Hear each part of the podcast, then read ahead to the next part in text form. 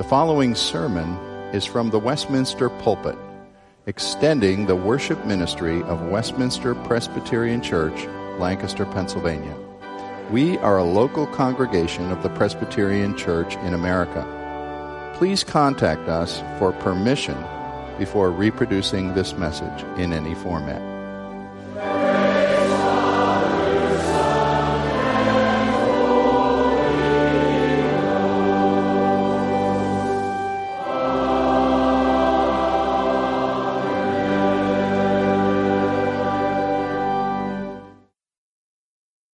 Listen to God's word as I read 1 Peter 3, beginning at 8. Peter writes, Finally, all of you have unity of mind, sympathy, brotherly love, a tender heart, and a humble mind. Do not repay evil for evil or reviling for reviling, but on the contrary, bless. For to this you were called, that you may obtain a blessing. For whoever desires to love life and see good days, let him keep his tongue from evil and his lips from speaking deceit. Let him turn away from evil and do good. Let him seek peace and pursue it. For the eyes of the Lord are on the righteous, and his ears are open to their prayer. But the face of the Lord is against those who do evil. Now, who is there to harm you?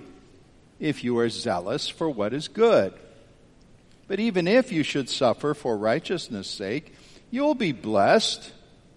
Have no fear of them, nor be troubled, but in your hearts honor Christ the Lord as holy, always being prepared to make a defense to anyone who asks you for a reason for the hope that is in you.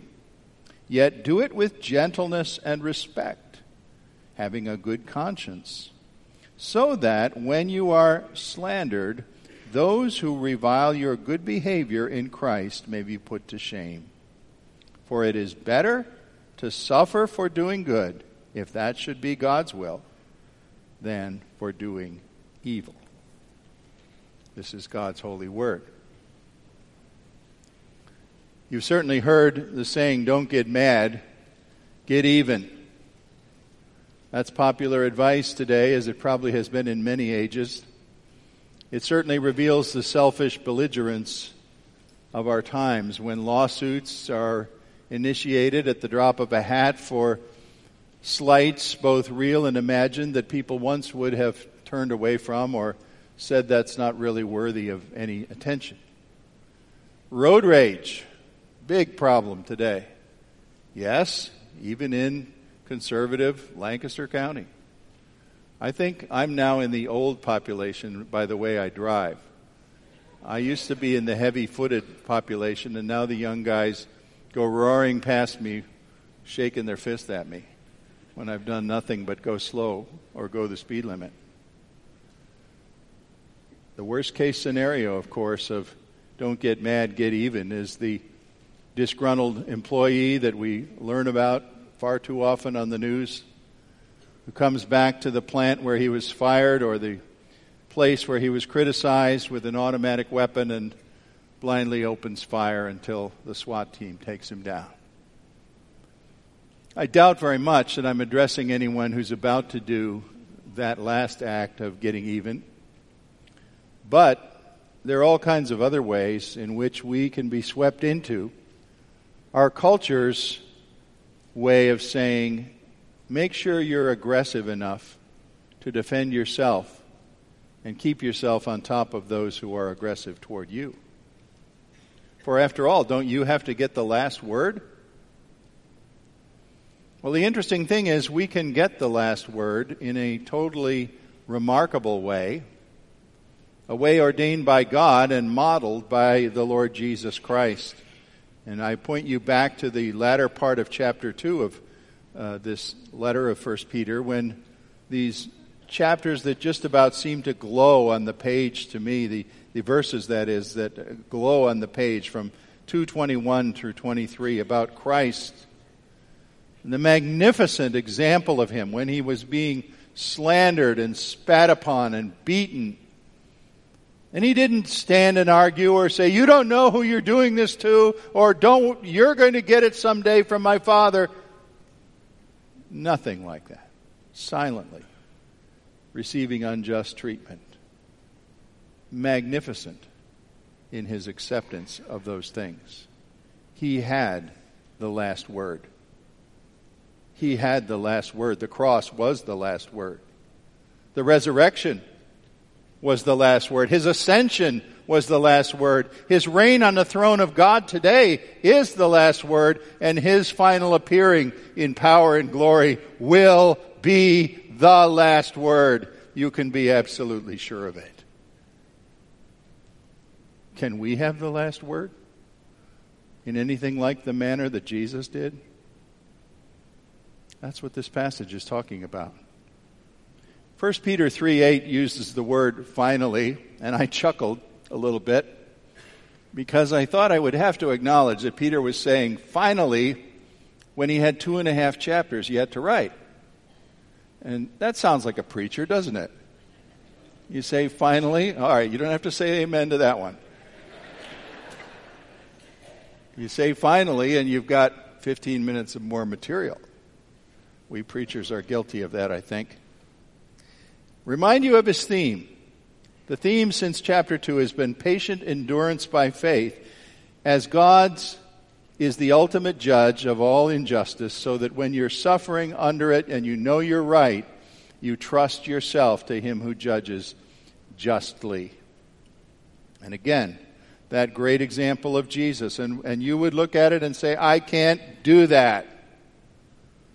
I can't be like Jesus. I'm not as strong as Jesus is. But let me correct you because if you have the new birth of faith that this letter started out talking about in its first chapter, 1 3, then you are not the old person that was unable to do all of this. You are a new person. You are a vessel of the Holy Spirit. The very Spirit of Jesus Christ dwells in you, stirs in you. Yes, you're not the perfection of Christ, but if you have His Spirit by a new birth, you can respond to his call to imitate Christ in these ways. His Spirit makes it possible in your new spiritual life. Now, I'm just dividing this into two uh, points today, and midway through the sermon in the first service, I thought, I guess there should have been three points, but I'm only having two, so look for two. We begin with 1 Peter 3 8 and 9. And here I see this being summarized. Disciples of Jesus are called to show the character of Jesus to their immediate world. They show it as a blessing to the people around them. Finally, all of you have unity of mind, sympathy, brotherly love, a tender heart, a humble mind. Do not repay evil with evil or reviling for reviling, but on the contrary, bless. For to this you were called that you would also obtain a blessing? Well, there are five behavioral attributes of Christ listed here that we could spend a whole sermon just unpacking meanings of the word and everything for each of them. I'm just going to sort of skim past them quickly because I think it's almost better that you take them as a unit, the same way as your five fingers are part of one hand. Here are behavioral attributes that should be able to be recognized in the life of a man or woman who is in Christ, who trusts Christ. These things are in you, and Jesus is bringing these things to completion in you. First, unity, which means one mindedness. You have the same mind, not just with other Christians, but with God Himself. You mind the things of God. Now, there was a time when Peter didn't have single mindedness with Jesus. Jesus said, I'm going this way. I'm Peter, I'm going off to die. And Peter said, No, you're not. No way, not you, Lord. Well, that was the old Peter. This Peter has a oneness of mind with the things of Christ. Then he speaks about sympathy, weeping with those who weep. Well, you and I are born selfish and we'll die with a lot of selfishness still clinging to us, but we can learn to sympathize. Peter did. Love of the brothers is an attribute here, a bond of affectionate attachment between Christians who are all reborn under the same Heavenly Father. We're in the same family. So, particularly with Christians, there's sympathy that flows, tender heartedness as we see others in need. And then a tender heart is named here, too. Now, that can mean something that I don't think Peter is pointing to. We can hear people say, I'm a sensitive person. And that isn't necessarily good because they might be saying, uh, I'm thin skinned, easily aroused, and unable to bear criticism. That's not what Peter is talking about. He's talking about, I am able to feel what you feel and respond to you with caring and compassion. And then, fifthly, in this set of Christian virtues, is being humble.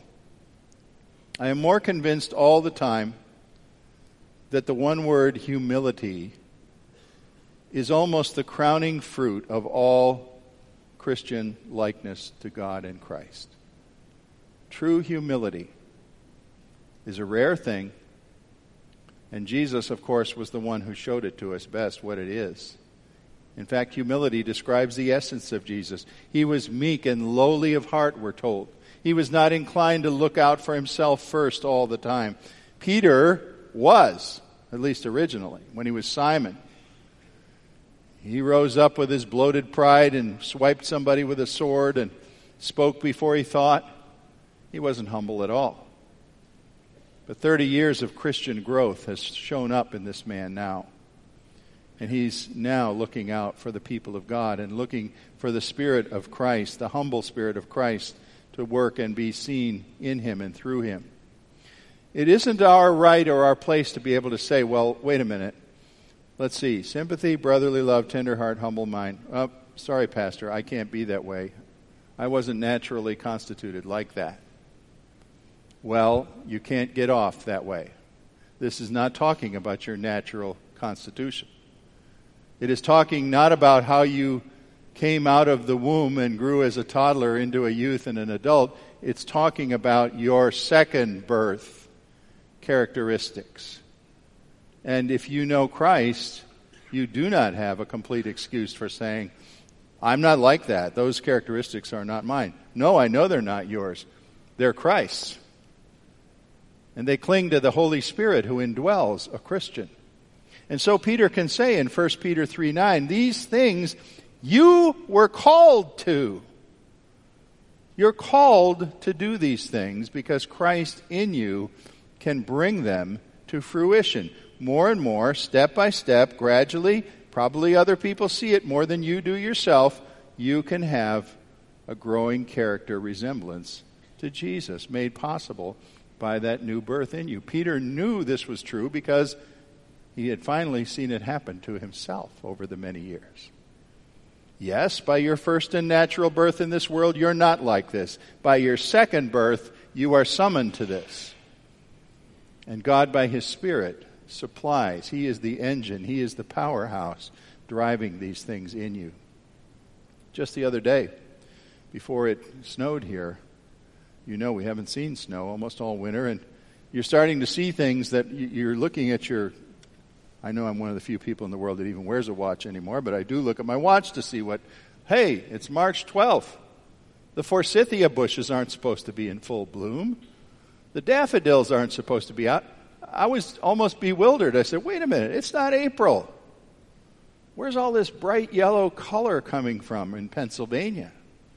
It, it, was, you know, not natural to the landscape this time of year, and then especially when it snowed, and there's the forsythia bush with yellow flowers and snow on it. Wait a minute, this doesn't compute.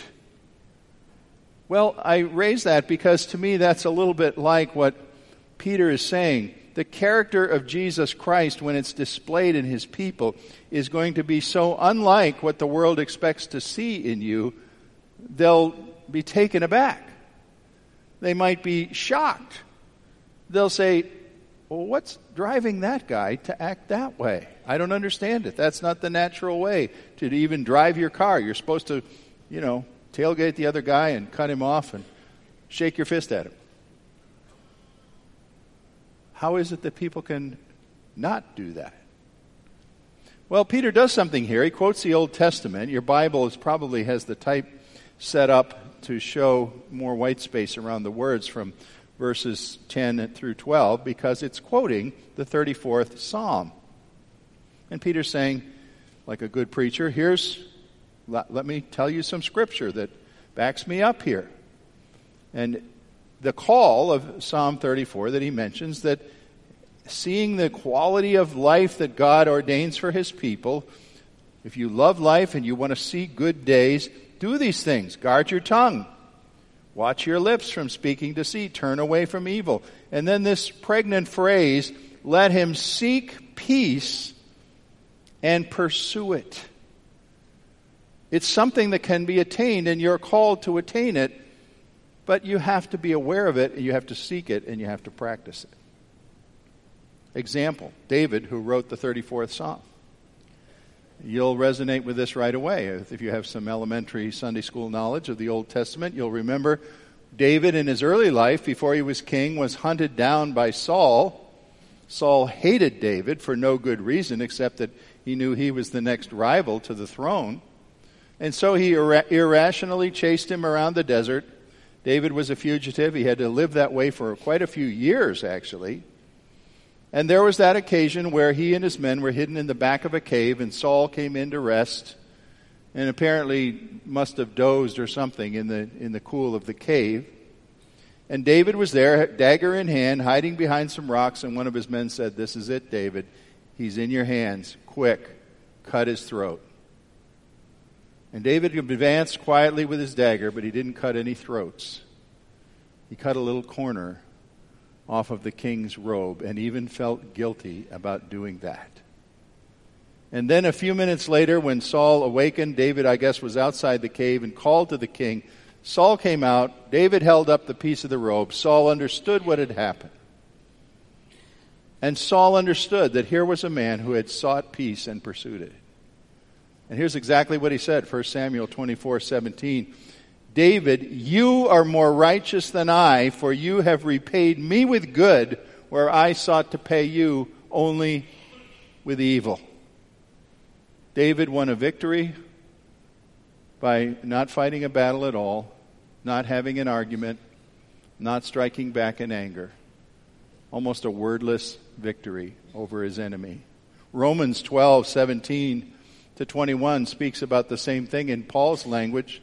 Repay no one evil for evil, but give thought to what is honorable in the sight of all, and if possible, as far as it depends on you, live peaceably with all, or don't be overcome with evil, but overcome evil with good, as far as it is possible with you. Now, that's an important qualifier because, of course, it isn't always possible. You will have people who will come after you with revenge, with anger, with unrelenting arguments never resolved, and it won't be possible to seek peace. But you are obliged, you are called to try. And this is not optional. It's your calling as a disciple to seek to give blessing. Let me bring another biblical example alongside. The death of Stephen, the deacon, the first Christian martyr in the book of Acts, Acts 7. You probably remember the scene. Stephen was not only a deacon, serving the people, but also proclaiming the gospel, and the Sanhedrin had enough of him. Do away with him. They dragged him out, and uh, they had a hit squad for this kind of thing. And those men laid their coats down. Uh, you don't want to, you know, tear your coat or something or get blood spattered on it while you're throwing rocks at a man's head. And uh, they killed him.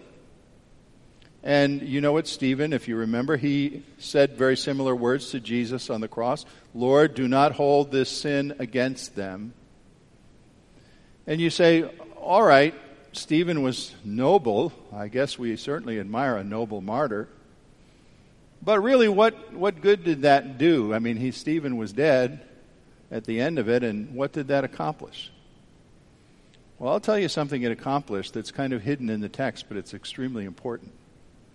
Those executioners laid their robes down at the feet of a particular person, and his name is noted in Acts 7 Saul of Tarsus. He may have even been in charge of the squad that killed Stephen. Now think of that. Here's Saul having a memory of a young man being killed strictly for his faith and saying, Lord, don't hold this to their charge. I believe that was seared on Saul's brain. And I believe it was part of the effect of God's Spirit speaking to Saul when a very short time later he fell off his horse and fell at the knees of Christ and said, Who, who is it? Who's, who's after me here? And he heard the voice of Jesus. It's Jesus whom you persecute, Saul. I think Saul was haunted by the words of Stephen. And God used that martyrdom to bring Saul to be Paul the Apostle, to humble him and show him the absurdity of his anger against God. Well, here's my second point, and it is the final one, I promise. 1 Peter 3 13 to 17 says this Christians must be prepared to defend our eternal hope. I remember Peter was once so afraid of what people thought of him and fearful of his own life that a servant girl who was supposed to just be letting people in the gate at the high priest's house, you know, saw him, recognized his Galilean accent, and said, Weren't you with Jesus? I'm pretty sure. No, not me. She came back and said, Yes, you were. No, and then another time asked the same question, and he cursed at her. I don't know the man. You see, Peter the Christian was not ready to defend his eternal hope. In fact, at that moment, you could have questioned whether he had eternal hope or not. But through the events of the cross and the resurrection and the ascension and all that came after and the growth of the early church, Peter saw God at work through his life and the other apostles, and he lost his fear of what other people thought of him. And he gained a reverential fear of God and his Son, Jesus Christ, that literally extinguished all lesser fears. When you have faith in one who is Lord over all, it blots out any twinges of apprehension you might have of little people who are over some little thing that you're fearful can harm you. Imagine he was afraid of the servant girl at the gate. Not Peter now. He wasn't afraid of anything. And in fact, it said when they went to execute him in Rome, he said, Oh, yes, I'm fine with you crucifying me, but I'm not worthy to die as my Lord did. Crucify me upside down. Supposedly what Peter said. You see, the cross became such an overwhelming vindication, raising Peter above any level of fear of anything, that he was absolutely ready to defend himself against great enemies or small ones. He was not afraid to die. He, his trust in Christ was such that he knew he was secure, that the moment after death he would see the living face of his glorious Savior, and we have that security as well. How can we be afraid of anybody in this world? Family member, parent, best friend, neighbor, schoolmate, who we think, oh, I, yeah, I know it says I'm supposed to defend my faith, but I might actually have to actually talk and say the word Jesus. And that's really scary. Really? Scary in comparison to what? God has removed the fear of death from you if you are in Christ.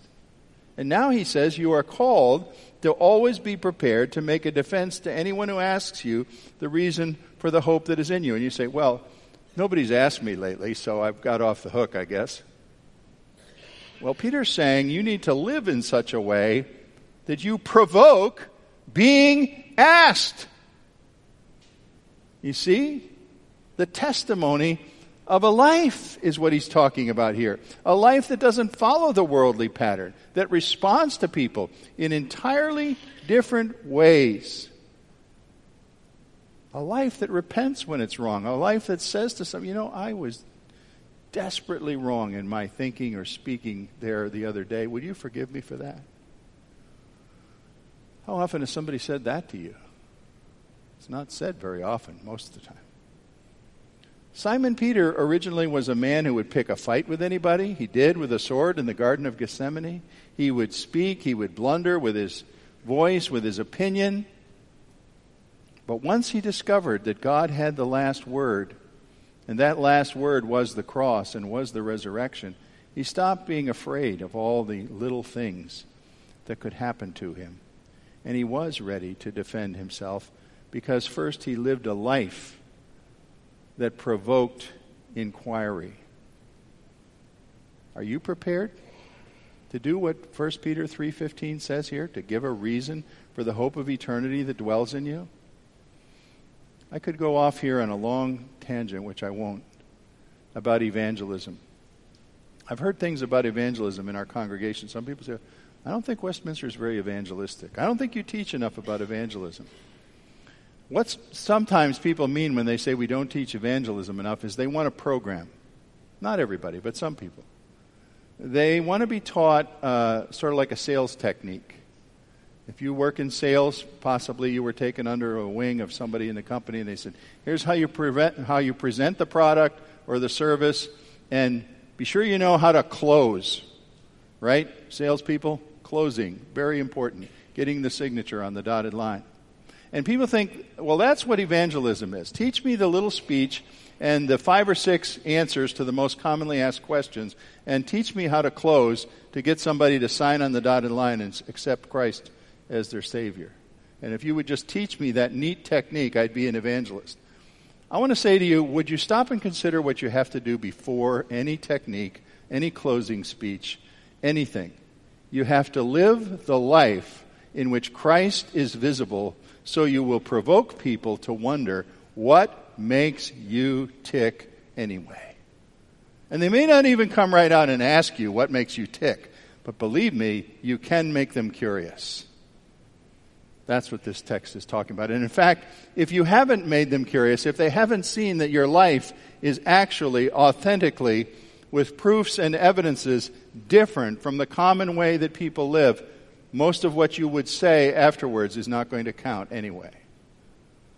It takes the life first, and then the speech is authenticated. Heard a story, it's one of those preacher stories that I admit I heard from another sermon. I don't know the people it happened to, but it certainly sounds like a very believable story. A man was recruited or signed up for the Army, went to boot camp, he was in basic training in the big barracks.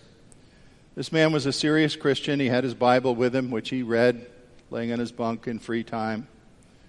It became known pretty quickly that he didn't participate in the crude talk and the rough jokes and other guys talking about their conquests of women and everything else. He, he seemed to live a quiet life, but he was very polite and exemplary and kind and compassionate in his behavior and they knew it had to do with that Bible that he read. There was a particular soldier with a bunk nearby who really, this really got under his skin. He didn't like this guy, and he didn't like that kind of behavior. So one night, the lights of the barracks were no sooner turned off, but this persecuting soldier's combat boots, covered with mud from the day's hike, were thrown so that one hit the head of the Christian soldier, the other hit his chest as he lay in his, his bunk. The man didn't say a thing, did not say a word. And the persecutor must have, you know, been sitting there thinking, well, I took care of him. The next morning, the man who threw the boots found his boots, parked at the end of his bed, every speck of mud cleaned off the boots polished to a high shine that would definitely pass the sergeant's inspection. No words. That was the response.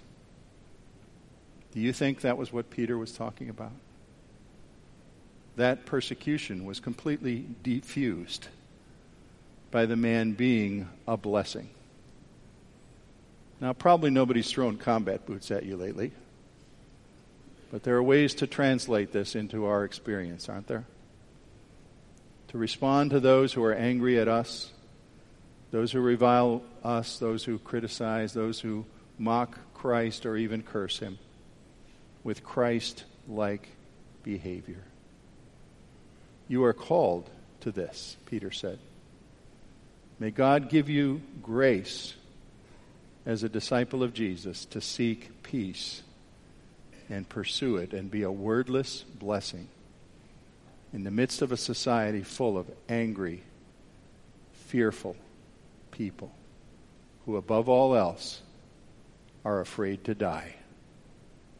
You're not. Pursue your calling. Father, this is a great challenge. We only have your Spirit to make this possible because it is not going to come from natural willingness or giftedness that we possess. We thank you for that magnificent example of Jesus in 1 Peter 2. May we do more than just admire him. May we bow before your Spirit who calls us to be like him, and thus establish the bulwark of a defense for the hope that is in us, so that when we might have the occasion to use words, they ring true. Thank you for Jesus' sake. Amen.